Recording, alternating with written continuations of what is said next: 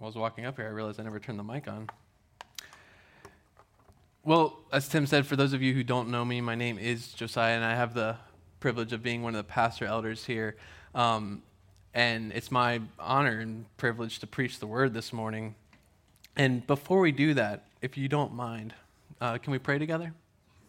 Come. Heavenly Father, good, gracious, sovereign God, uh, we come before you and something we do weekly and something that can just feel common. And Father, I pray as we hear the preaching of your word and we study Psalm 110 today, that it would not be common. God, I pray that your word would go forth in power, and as you promised, it would not return void. God, may it encourage us, may it equip us, Lord, may it convict us. And God, I pray that we would glorify you and we would honor you in all we say and do. In Jesus' name, amen. So, for the last few weeks in my house, because of my um, heartbreaking bulldogs, uh, I recovered. My World Series winning Braves, the Macy's Thanksgiving Day Parade, the lighting of the Rockefeller tree, the Charlie Brown specials, my TV has been on a lot more. And by TV, I mean my television, not Netflix, you know, broadcast television that has commercials. And around the holidays, these, these ads, these commercials are actually pretty good. Um, like, I mean, how many of you haven't cried at one of those Publix commercials? I was thinking about the one from a few years back when the little girl is making cookies and prepping for what appears to be the coming of Santa Claus. And then at the last minute, she runs to the door and you realize, oh, she's been waiting for her grandpa. It just hits you. Or the classic Campbell's soup commercial where the snowman is in the bitter cold and he comes inside and he eats a bowl of chicken noodle soup and the snow melts away and there's a boy. And it just hits you with warmth and snugglies. And I, I don't know about you. I actually, I do because we're all the same. These kinds of commercials work. And, and it's not because we're hungry for soup or we want to go grocery shopping, because let's be honest, yes. soup and groceries aren't really that appealing. We don't need a new car or a new pair of shoes, but it's because these marketing experts are tapping into something deeper. It's the secular Christmas season and the Advent season of the church are both built on hope and longing right. and waiting and anticipation. Right. But you see, only Jesus can fulfill that anticipation. Right. But what is it we're longing for and hoping for? See, I believe both want to feel this world restored. We want to feel right with others. We want all things to be made new. Here in Psalm 10, we're going to see that the Messiah, Jesus Christ, was appointed by God to be our mediator and that He would be the one who would advocate for us, the one who would make everything right. But where culture and marketing tells us to spend more time with family at best and at worst buy more things, God shows us that the problem isn't something out there, but instead that the problem is with us, that we're the ones who have sinned and messed everything up. We're the ones who can't get this right. And we see that God is going to make us holy before the great judge. As the beautiful Christmas hymn we just sang, God and sinner reconciled. As the church, we find relief and joy in the Advent season, not because we just look forward to Christmas, but because we know we are sinful. We are imperfect in our actions, our thoughts, and our desires. Dietrich Bonhoeffer said this very well. He said that the celebration of Advent is possible only to those who are troubled in soul, who know themselves to be poor and imperfect, and who look forward to something greater to come. The big idea from Psalm 10 we're going to excuse me, Psalm 110 we're going to see is that because God is a king who will judge sin, We need God to be our mighty priest to present us holy to himself. Last week, Christian preaching from Psalm 2 showed us how this coming Messiah is a mighty king. Today, we're going to look at the mighty priest, and we're going to see that the mighty priest is Messiah. We're going to see that the mighty priest is effective, and we're going to see that the mighty priest is returning. So, we're going to look at this in Psalm 110, and a couple things before we dive into it. Psalm 110 is one of the most quoted passages in the New Testament. And so, we're going to be in Psalm 110 a lot, but then we're going to spend a lot of time in the book of Hebrews. So, starting in Psalm 110, verse 1 it says, The Lord said to my Lord, we're going to stop there, but don't worry, that's not the pace we're going to go with everything. But we need to stop there. To properly understand this psalm, we need to set the context. And by context, I actually don't mean historical or cultural here. I mean, we need to set the scene. Who's talking to who? This psalm here was written by David, as you see in the subscription there.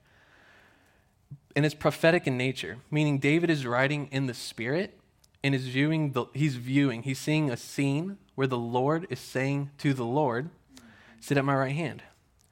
He's not praising the Lord like he does in other Psalms. He's writing the same way we see prophets like Isaiah and Jeremiah, Micah, etc., right? We know this because of verse 1 where it reads, The Lord said to my Lord. The start, the Lord says, can literally be translated an oracle of the Lord. Or, has, if you've grown up in church or you have any sort of tradition in church, thus saith the Lord, right? right? When we see this in Scripture, it means that there's a divine announcement taking place. Secondly, in your Bibles, it likely reads the Lord with Lord being all capitals. All right, some of you may, and then the second Lord with just a capital L, rest lowercase. Some of you may already know this, but just in case you don't, the Lord capital is literally Yahweh. It's the personal name of the Lord that was given to Moses at the burning bush in Exodus. Lord, with just a capital L, is Lord Adonai, which is another name for God. It's another name for God, but it's not that personal name of God.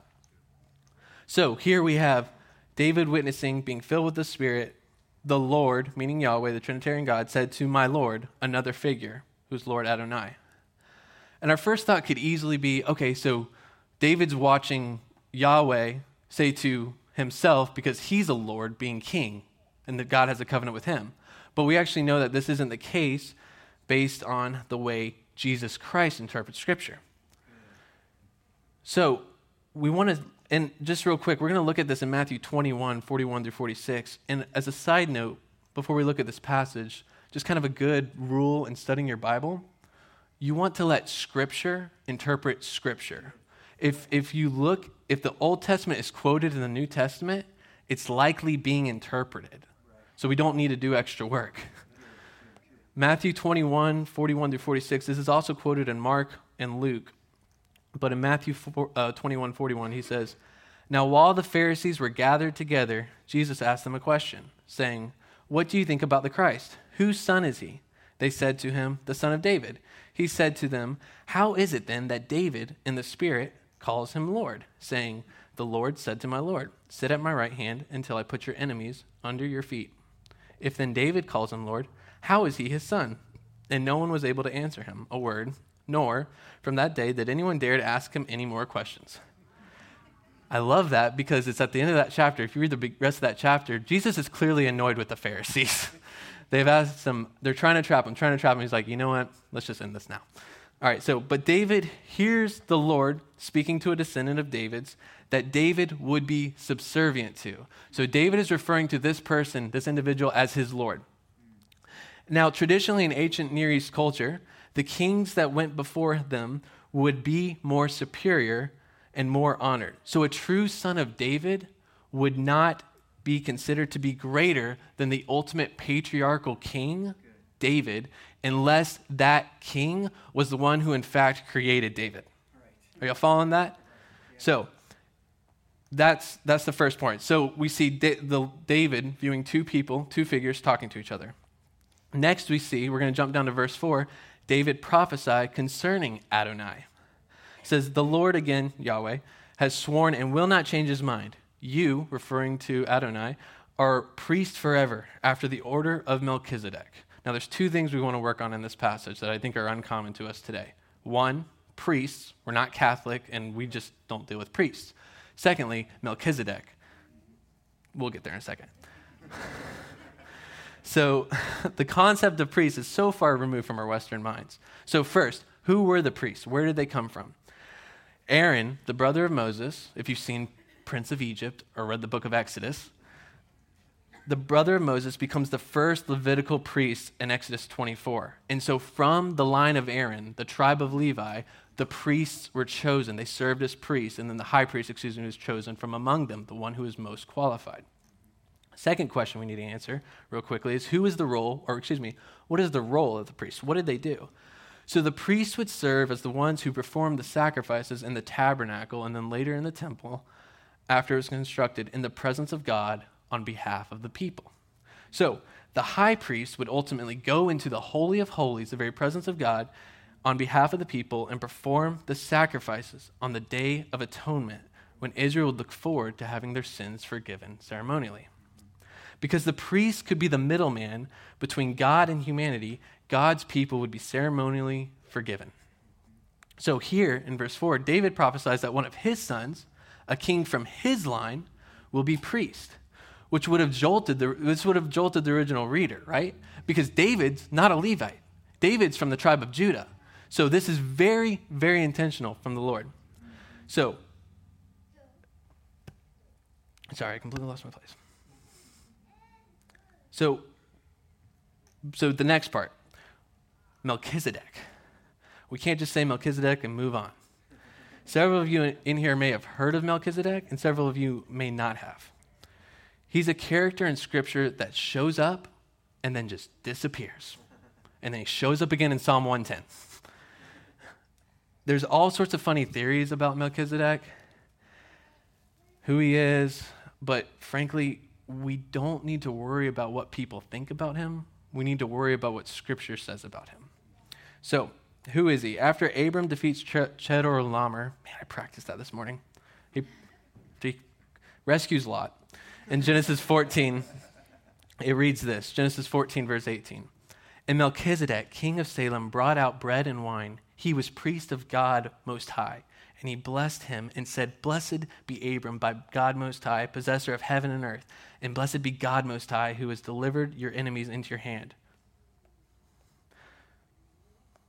So Melchizedek, as I said, is not referenced again. Melchizedek is a Canaanite. He's not a Hebrew, and he serves God Most High, right? He's not from the line of Abraham. He's not from God's chosen people there, but he's serving God Most High as a priest. And he's so revered and so honored that Abraham ties to Melchizedek, and Melchizedek blesses him in the name of the Lord. Listen, we know very little about him, but then we learn more about him from the book of Hebrews. Looking in Hebrews 7 1 through 3, it highlights the fact that priests in the order of Melchizedek, they have no genealogy and they have no beginning. Meaning, yeah, they have no beginning and no end. So, looking in Hebrews 7, for this Melchizedek, king of Salem, priest of the Most High God, met Abraham returning from the slaughter of the kings and blessed him. And to him, Abraham apportioned a tenth part of everything. He is first, by translation of his name, king of righteousness, and then he is also king of Salem, that is, king of peace. He is without father or mother or genealogy, having neither beginning of days nor end of life, but resembling the Son of God, he continues a priest forever. So, King of righteousness, King of peace, both names of the coming Messiah, both names of Jesus Christ. Aaron had a beginning, Aaron had an end. Every priest who came from the line of Aaron was born from the genealogy of humanity and died.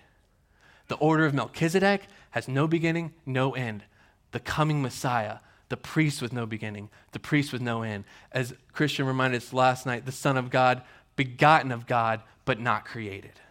The Messiah is our mighty priest. So, looking next, we're going to see that the mighty priest is effective. In this psalm, we see explicitly that the Messiah would be a mighty priest. But why is that significant? Why does that matter? In this section, I want to look at how this verse is used in Hebrews and how the author of Hebrews explains how Christ served as the high priest. The people of Israel were waiting for an effective high priest because the sacrifices of the high priest were actually ineffective. The mighty priest is first effective because he's good. This, this, in the same way that we've studied kings in the Old Testament being at their best good ish and then at their worst completely wicked, we can say the same thing about priests. In Jeremiah 5:31 it references that priests rule on their own authority instead of the Lord's authority. In 1 Samuel, we see that the high priest Eli's sons, Phinehas and Hophni, had no regard for the Lord. And they would take the sacrifices for their own pleasure before they would actually be sacrificed to the Lord. See, the sacrifices that were being made by the priests in the Old Testament, and even the high priest for that matter, were ineffective because the high priests themselves were fallen men. And even the best high priests were actually only still chosen from fallen men, as we see in Hebrews 5:1. But for the Messiah, he was appointed be, to be the high priest not by man, but by God. Hebrews 5 5 through 6 tells us So also Christ did not exalt himself to be made a high priest, but was appointed by him who said to him, You are my son, today I have begotten you. As he says in another place, You are a priest forever after the order of Melchizedek. The author of Hebrews further establishes by interpreting the psalm that Jesus is, in fact, the great high priest. In the Old Testament, the uh, priests would go through ceremonies where they would be consecrated before the Lord and they'd become ceremonially cleaned and prepared to serve God's people. See, Christ wasn't consecrated because he went through a ceremony. Christ was consecrated by God and confirmed his cleanliness by living a life without sin. when we come to Christ, we aren't coming to a priest who is struggling with his own sin. No. When you come to Tim or myself or Rick or Richard or Christian or a, any mentor or anyone, you're coming to a fallen person, right? Well, Tim has said it here before, and, and I'll say it again. If we haven't disappointed you yet, stick around. This is why pastors and elders, we're not priests. We do not mediate between man and God we aren't good enough because good enough is perfect. For any of us to go to a pastor or earthly priest to talk to God on our behalf would be the equivalent of Jude going, my son Jude, who's three, going to my daughter Isla, who's five, and saying, Hey, Isla, will you take me to Target to buy me a toy? Yeah. N- no. Not only will she not, she can't. Right. right? But you know what she can do? She can point Jude to the source. Right? If we can't mediate on God's behalf, you know what we can do? Yeah. We can point to Jesus, the great high priest. See, the mighty priest is effective because he's good. The mighty priest is effective because he is the sacrifice. In Hebrews 9, 12 through 14, and y'all, mm, this for me, I, like, this is it. This is incredible here. This is where you pay attention. Hebrews 9, 12 through 14.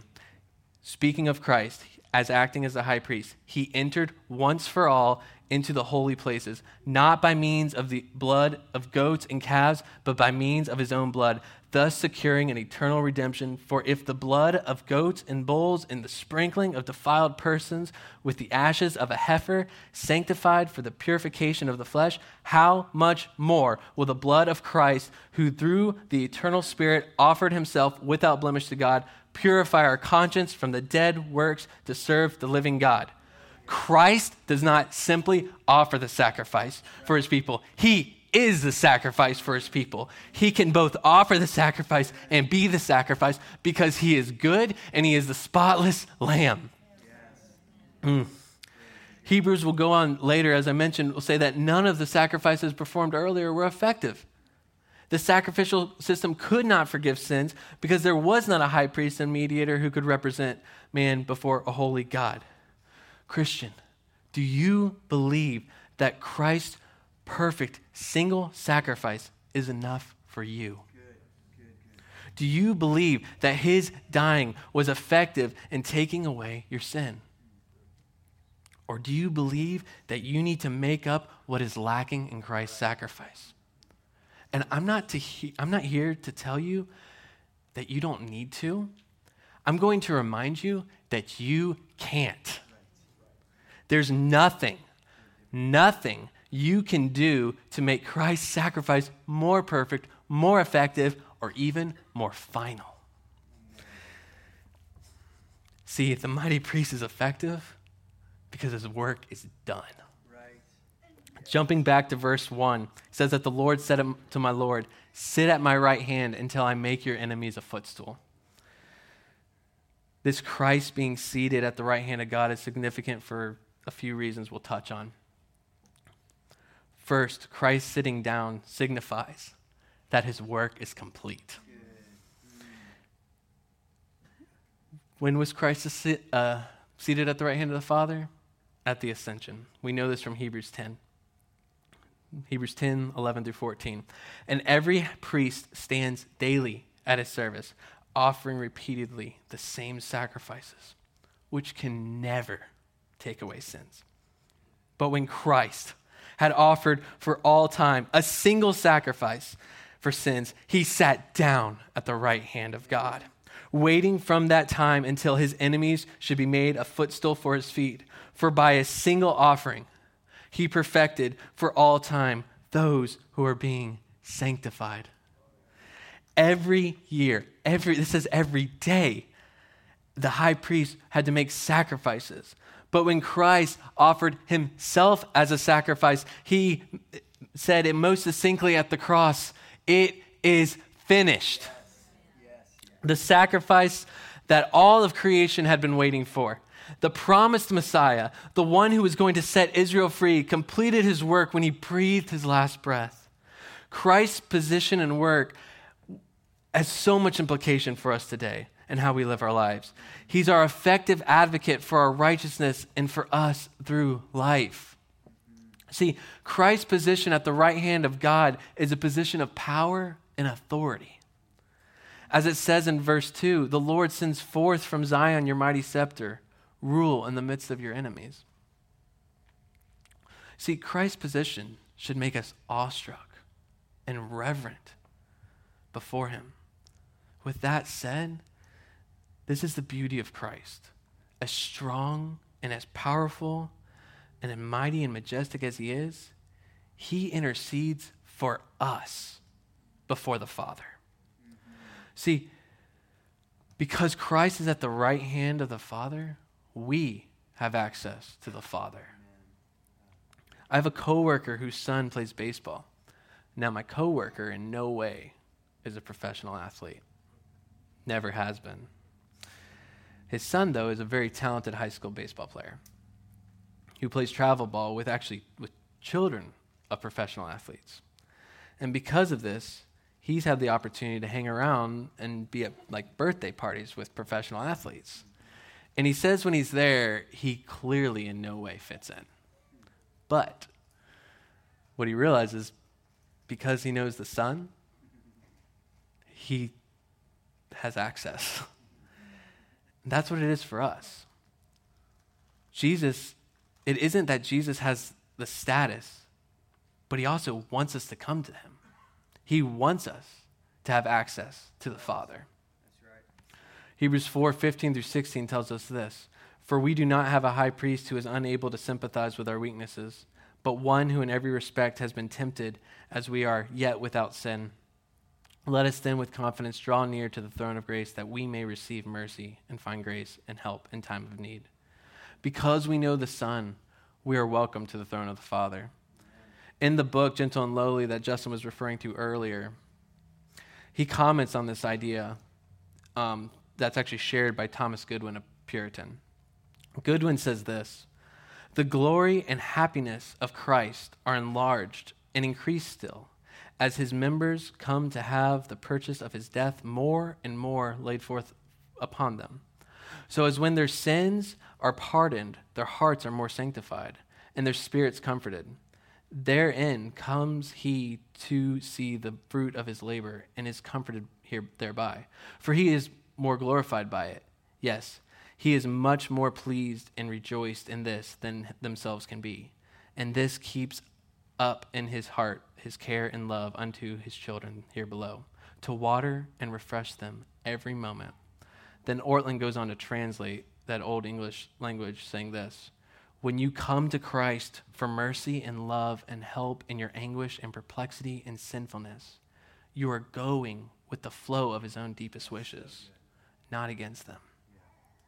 See, because Christ's work is effective and because he wants us to, we should go to him. He's the only one who can mediate between us and God. And so Christ invites us to come to himself and to be known by himself. In your moments of doubt and sin and anxiety and hurt, what are you running to? Who are you running to?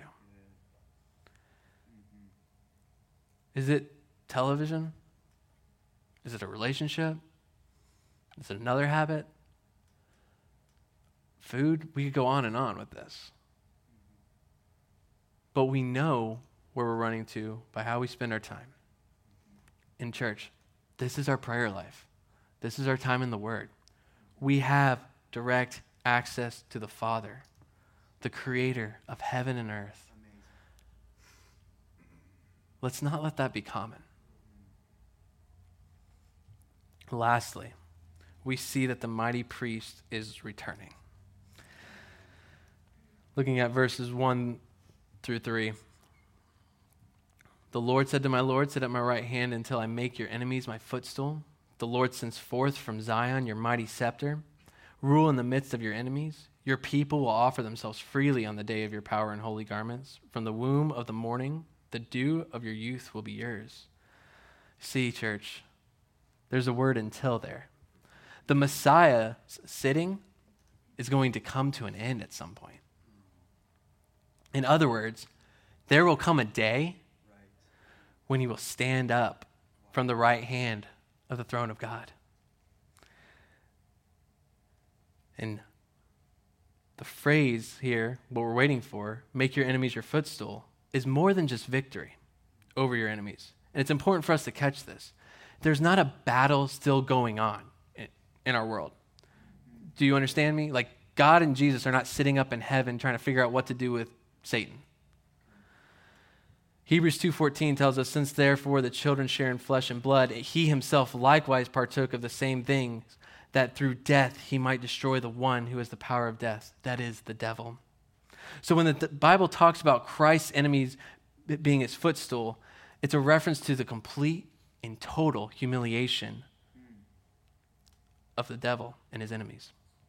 In other words, Christ's enemies have been defeated today. They're defeated enemies. The devil is not ruling the world, Christ is. Christ is the one seated at the right hand of the Father. But this is where the tension begins to build, and why we at the Advent season look forward to Christ's return. God's people were looking forward to a perfect high priest to come. As Christians, we're looking forward to our high priest standing up from his throne and returning to earth to conquer his enemies once and for all. So that we may be with him once and for all. But who are his enemies? We see three types of enemies the devil, death, and humanity. First, the devil. In Genesis 3:15, we can often refer to this really as the first Christmas passage. The moment sin enters into the world, God provides a solution. He says, "I will put enmity between you and the woman, between your offspring and her offspring. He shall bruise your head, and you shall bruise his heel." In an Advent book we're reading with our, our children, uh, author James Merritt writes, You don't have to be a doctor to know which is a, a more serious injury a bite to the foot or a kick to the head.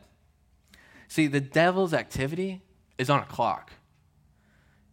He's a defeated enemy who will, as Revelation 20:10 tells us, be thrown into the lake of fire forever. Secondly, we see humanity. The enemies who are going to be made Christ's footstool are those who do not repent. Romans 5:10 reminds us that we were enemies of God before Christ interceded on our behalf. We are not on good terms with God apart from Christ. We are not even neutral or indifferent apart from Christ. We are his enemies. You see, but that third enemy, that Christ defeat, that's why we can be called friends of God. See, when Christ returns, though, however, those who do not repent will be made his footstool, and there will be a judgment, as described in verse 6, where it says, He will execute judgment among the nations, filling them with corpses. He will shatter chiefs over the wide earth. See, but for those who, sorry, when Christ stands, he's going to execute judgment in his wrath. And for those who do not repent, hear me, please, it will be a day of dread. But for those who repent and plead the blood of Christ, it will not be a day of dread. And so I ask you, whether you're a child in here today with us, or you're an adult who's been in church your whole life, have you repented of your sin and trusted in Christ for your forgiveness? Don't let that day be a day of dread. Let it be a day of joy. Come to Christ, repent of your sin. You see, that day of wrath, that day of judgment, is a good news for the Christian because it is the final day for sin and death. In verse 3, David actually juxtaposes the wicked from the Lord of Lord's people, saying, Your people will offer themselves freely. Right? For the Christian, we will in no way, on that day of judgment, when Christ returns, when Christ stands up from his throne, we will in no way struggle with sin anymore. We will not feel this tension between following the Lord and doing evil. We won't. Jeremiah 31 33 prophesies this, saying, He will write the law in our hearts. I will be their God, and they will be our people. They will be my people, excuse me. When our high priest returns, he will stand, we will stand before the great judge. He will make everything right. He will make all things right by judging the world but we won't be standing in front of the high judge on our own merit. We won't be recalling all of the good things we've done. We won't be saying, but, but God, I did this, but God, I did that. No, we'll be saying, but Christ, yes. but Christ. And that's it. Because he is the only mediator between us and God. Right. Not our righteousness, not our good deeds. Our righteousness will be secured by the one who lived a perfect life and died a sinner's death we see this mediation and we remember this mediation so well in communion. And so, if, if you did grab communion, we're actually going to move towards communion now. As I said earlier, in addition to all of our longings, our deep longings, they arise out of an awareness of a deeper need. Because we see everything is broken. That's why there are so many religions and self help books. It's not hard, it's not a profound say, statement to say the world is broken. We know this. But you see, just like we don't need superficial peace and love and joy that we sometimes see at Christmas, we also don't need superficial forgiveness. Right. We need real life changing forgiveness. So, Trinity, and for our guests, please hear me. Jesus is returning. Our high priest, our perfect sacrifice, is currently seated at the right hand of the Father, ruling and reigning over all creation and interceding on our behalf. But there will come a day when he stands up and his day of wrath begins. See, for the Christian, I want to encourage you look forward to this day. But how do you look forward to it? One, we can't live a life distracted. Where are we running to to fill our time? Is it television, as I mentioned earlier, social media? Is it our career? For the Christian in here who's maybe set aside your Bible, set aside throne access of God the Father, I want to call you this morning to repent. Because what we're doing is we're taking something so majestic. We're taking that sacrifice that Christ laid his life down on the cross on our behalf and gave us direct access to the Father. And we're saying, God, yes, I like that for the forgiveness part, but for everything else, I'm okay. Can we please be a people here at Trinity that say, Thank you, God, for the access? And not just thank you in my words, but thank you in the way I spend my daily life. I go to my Father in prayer. I know him and he knows me. And for the non believer in here this morning, even if you've been in church your whole life and you just never repented of your sin, you're just waiting. Maybe it's your, your parents were believers, your uncle's a believer, you're, you're an American, whatever the case may be. Hear me. We don't just say Jesus is coming back, He is coming back. We know this as a fact. He came, he told us a long time ago he was going to come. He told us a long time ago he was going to come. He told us how he was going to come and what he was going to do. And you know what he did? What did he do? He came. And then while he was on earth, he said, This is what I'm going to do. And you know what I'm going to do then? I'm going to go up to heaven. And you know what he did? He went to heaven. Then he said he was going to come back. He did one and two. He's going to do three. He's coming back again. If you have not repented of your sin, if you're watching on the live stream, you're just checking this out. If you have not repented of your sin, confess yourself a sinner, plead Christ's blood for your forgiveness. So we're going to remember that this morning in communion.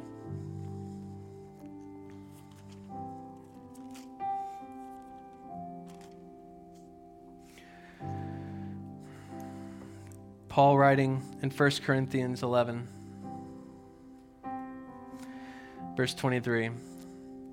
He says, For I received from the Lord what I also delivered to you that the Lord Jesus, on the night when he was betrayed, took bread, and when he had given thanks, he broke it. And he said, This is my body, which is for you. Do this in remembrance of me.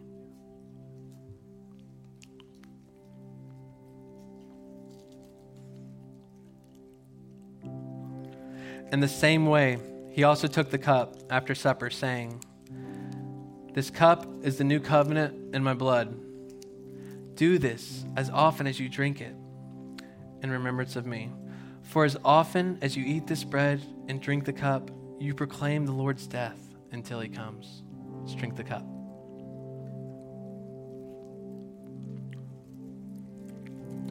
Church, we do this collectively. Because collectively, we look forward to Christ's return. We're now going to sing an old hymn before the throne. And as I mentioned earlier, I think there's, there's two camps in here. You're neglecting access to the throne, and you've never gone to the throne before. I want to invite you, by the grace and mercy of our mighty high priest, come find grace and mercy at the throne of your Father.